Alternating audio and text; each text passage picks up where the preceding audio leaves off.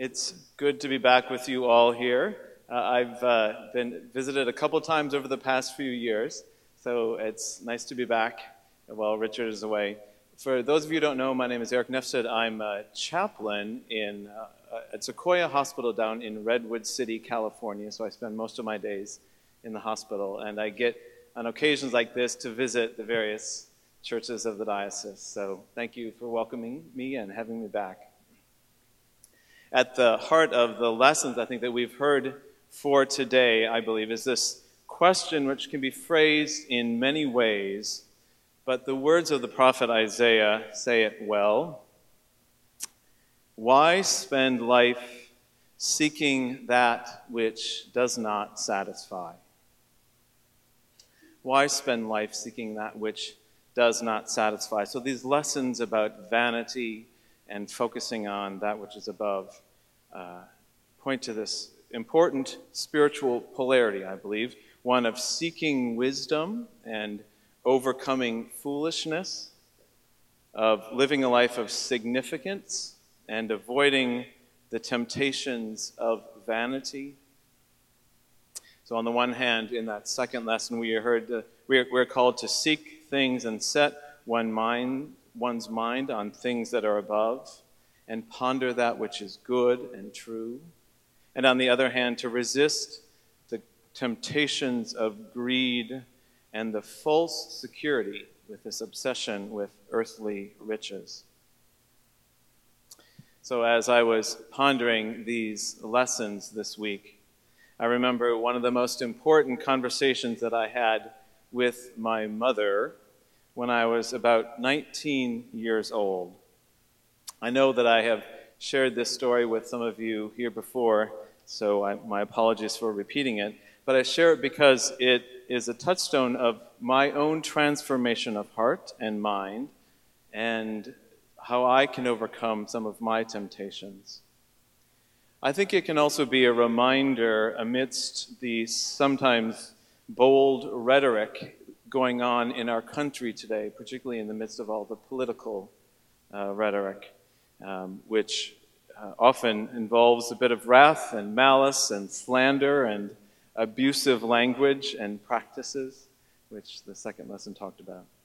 So, to set the stage about this conversation that I had with my mom when I was 19, uh, it was helpful to know that I was raised in the church back in Minnesota, and my parents and my family took faith seriously. And by the time I was a freshman in college, I had known suffering personally in my own life, and I had also become deeply troubled with what I witnessed in the world around me. And it all began to challenge my understanding of my faith. So one day, over a cup of coffee at our kitchen table, sitting there with my mom over spring break, I turned to her and said, in the midst of my despair, Mom, I think I'm an atheist. So, for a church mother, that kind of made her wiggle a little bit. Uh, and she responded, probably after taking another sip of coffee and a deep breath, and she said, I'm glad to hear it she said, because it's clear that your childhood image of God is breaking down. Well, that certainly had my attention, and I was paying attention to see what she had to say. And it was the beginning of a time when I saw the world with new eyes. It was a transformation of mind and heart, but how God is at work in the world. So then, Mom asked an important question what are you mad about in the world? She asked me.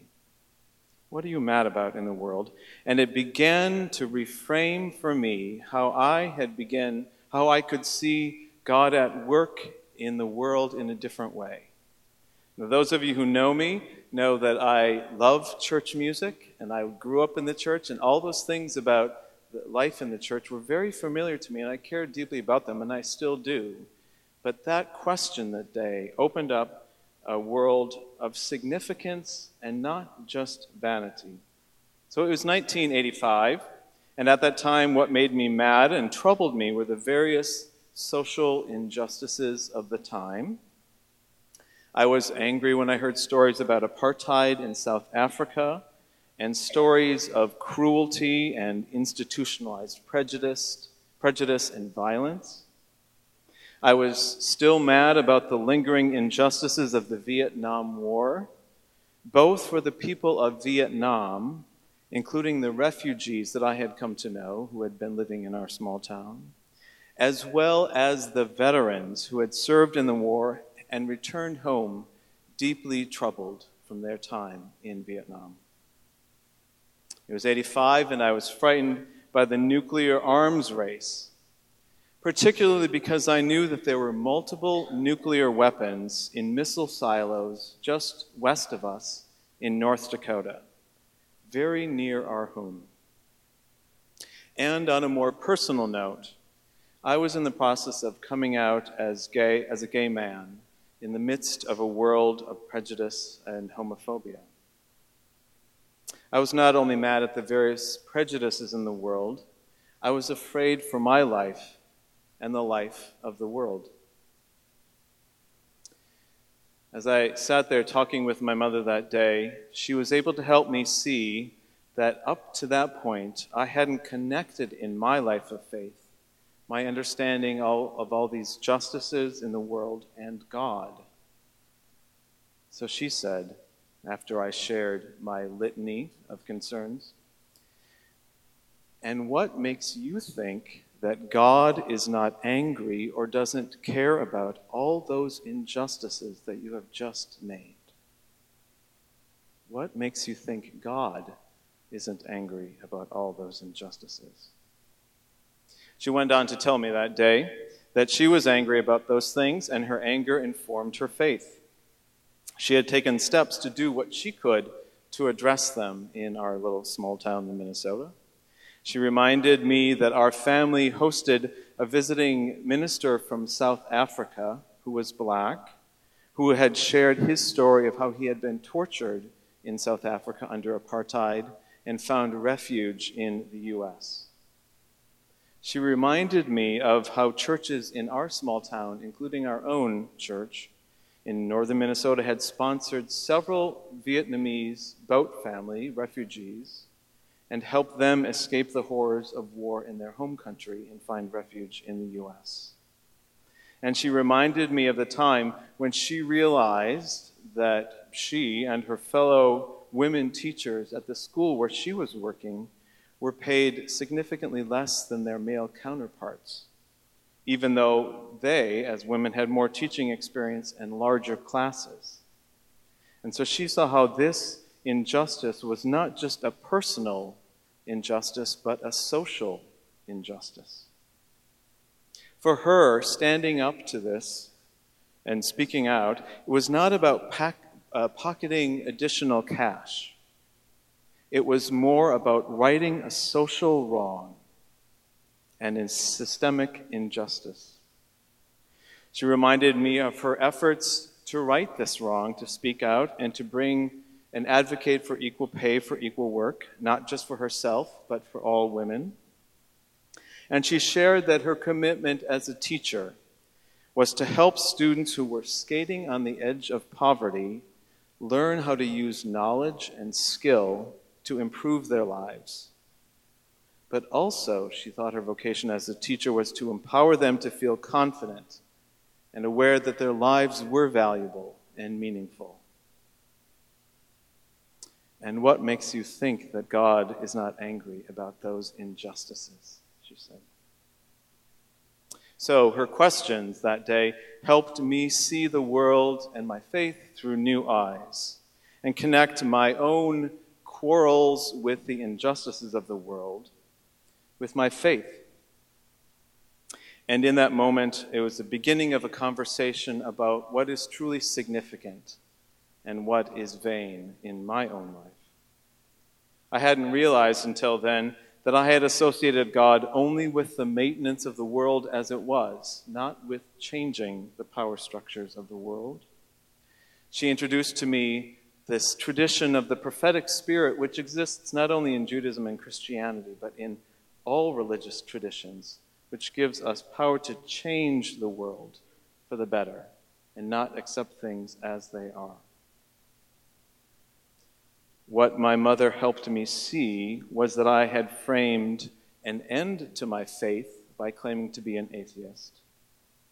But she helped me see that it was not really an end, but more of a transformation or a conversion of mind and heart.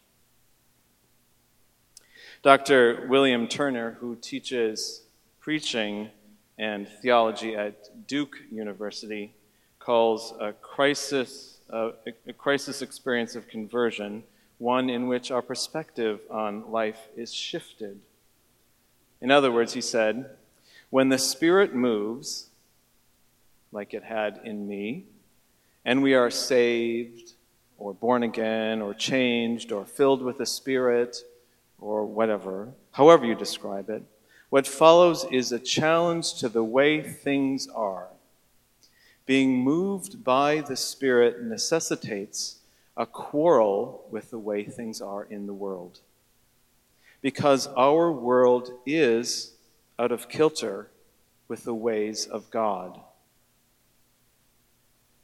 It was that insight that I came to realize that day, sipping coffee with my mom in the kitchen table. And it is just that insight that awakened me again in the midst of all the politi- political rhetoric of our country in this time. So I hear the words of the gospel in that context.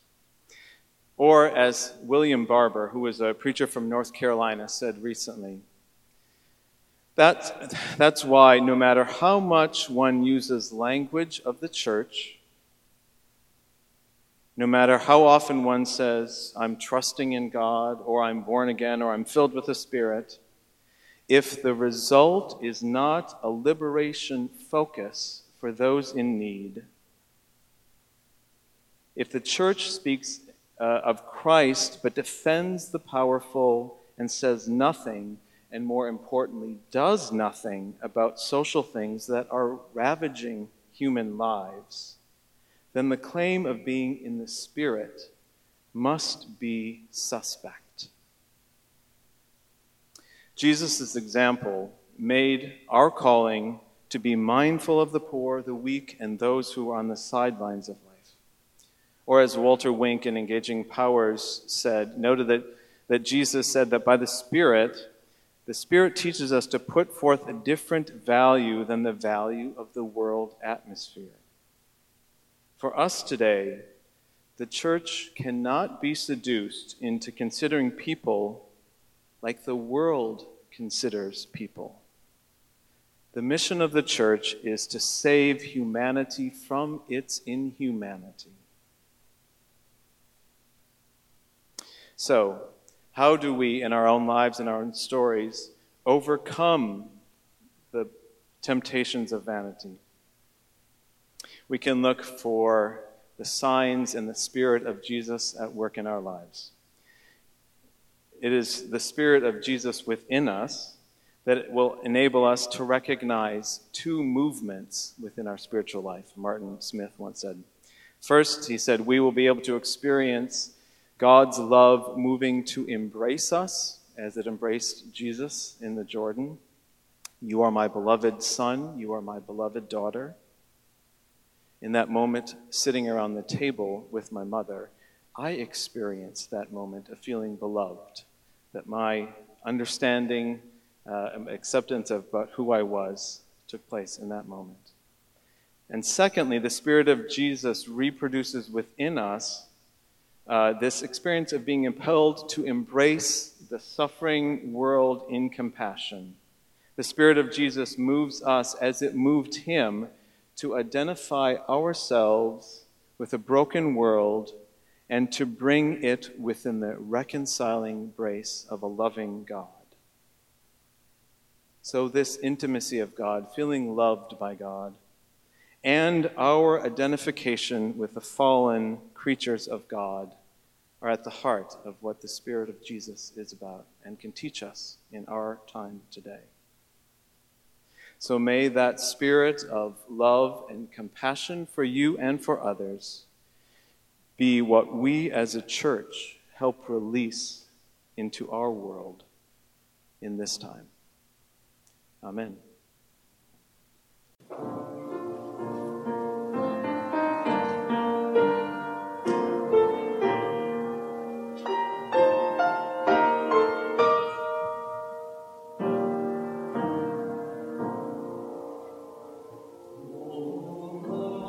This has been a sermon podcast from the Episcopal Church of Our Savior, Mill Valley, California. We are a growing, welcoming community for those seeking to deepen their relationship with God and to journey in faith with God's people through the breaking of bread and in service to others in Christ's name. You can reach us by phone at 415 388 1907 or visit us online at oursaviormv.org. That's O U R S A V I O U R M V for Mill Valley dot O R G. We wish you God's peace, and we hope to greet you in person very soon.